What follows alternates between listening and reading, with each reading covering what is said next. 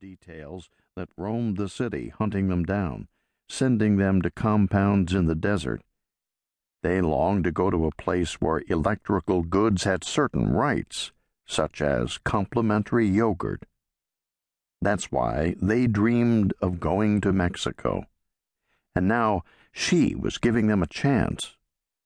Lightning snapped, and the storm prepared to engulf the city.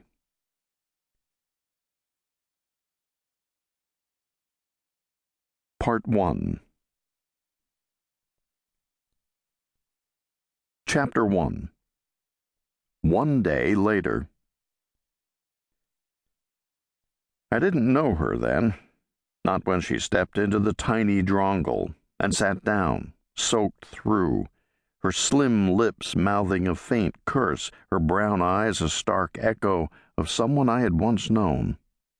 The drongle had just clattered under the concrete snarl of New Seattle's main gate, carrying me back into a city that I had not seen for eight years.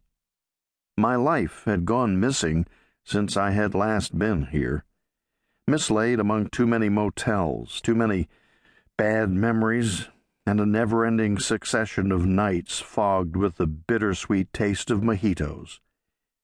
I stared out at the gleaming city lights, star bursting through the rain. I had tried to close the door on all that had happened here, but that door had never quite shut, and the past had seeped out in a deathly trickle, contaminating my life. And now I was back, watching the city slump by, pretending these awkward, unfamiliar buildings were my home. We passed a new city sign that shone with garish insincerity in the rain. Welcome. New Seattle welcomes visitors. See exclusions. A billboard with a huge list of exclusions rose up behind it, and I caught the words real estate agents somewhere near the bottom. They were resented in a lot of places now and actually hunted down in Texas by bounty hunters because the residents had lost patience after being randomly sent inappropriate house details time after time. The drongle juddered to a halt, and the sign loomed over us. It seemed unlikely anyone had ever actually read all that small print, however much it constituted part of the legal agreement to enter this city.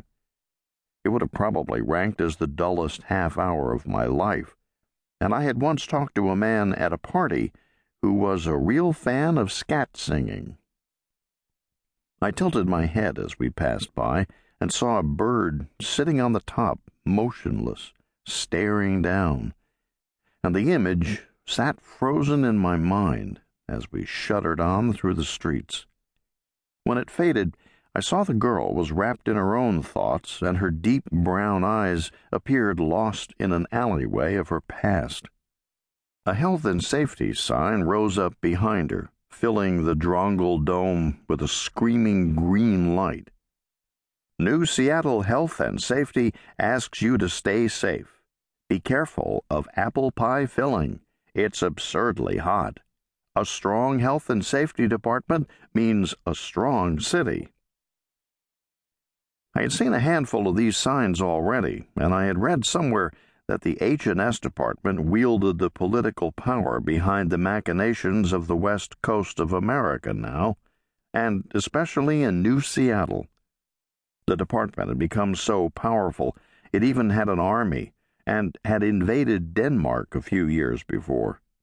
It claimed the war was necessary to settle an international disagreement over the use of hard hats.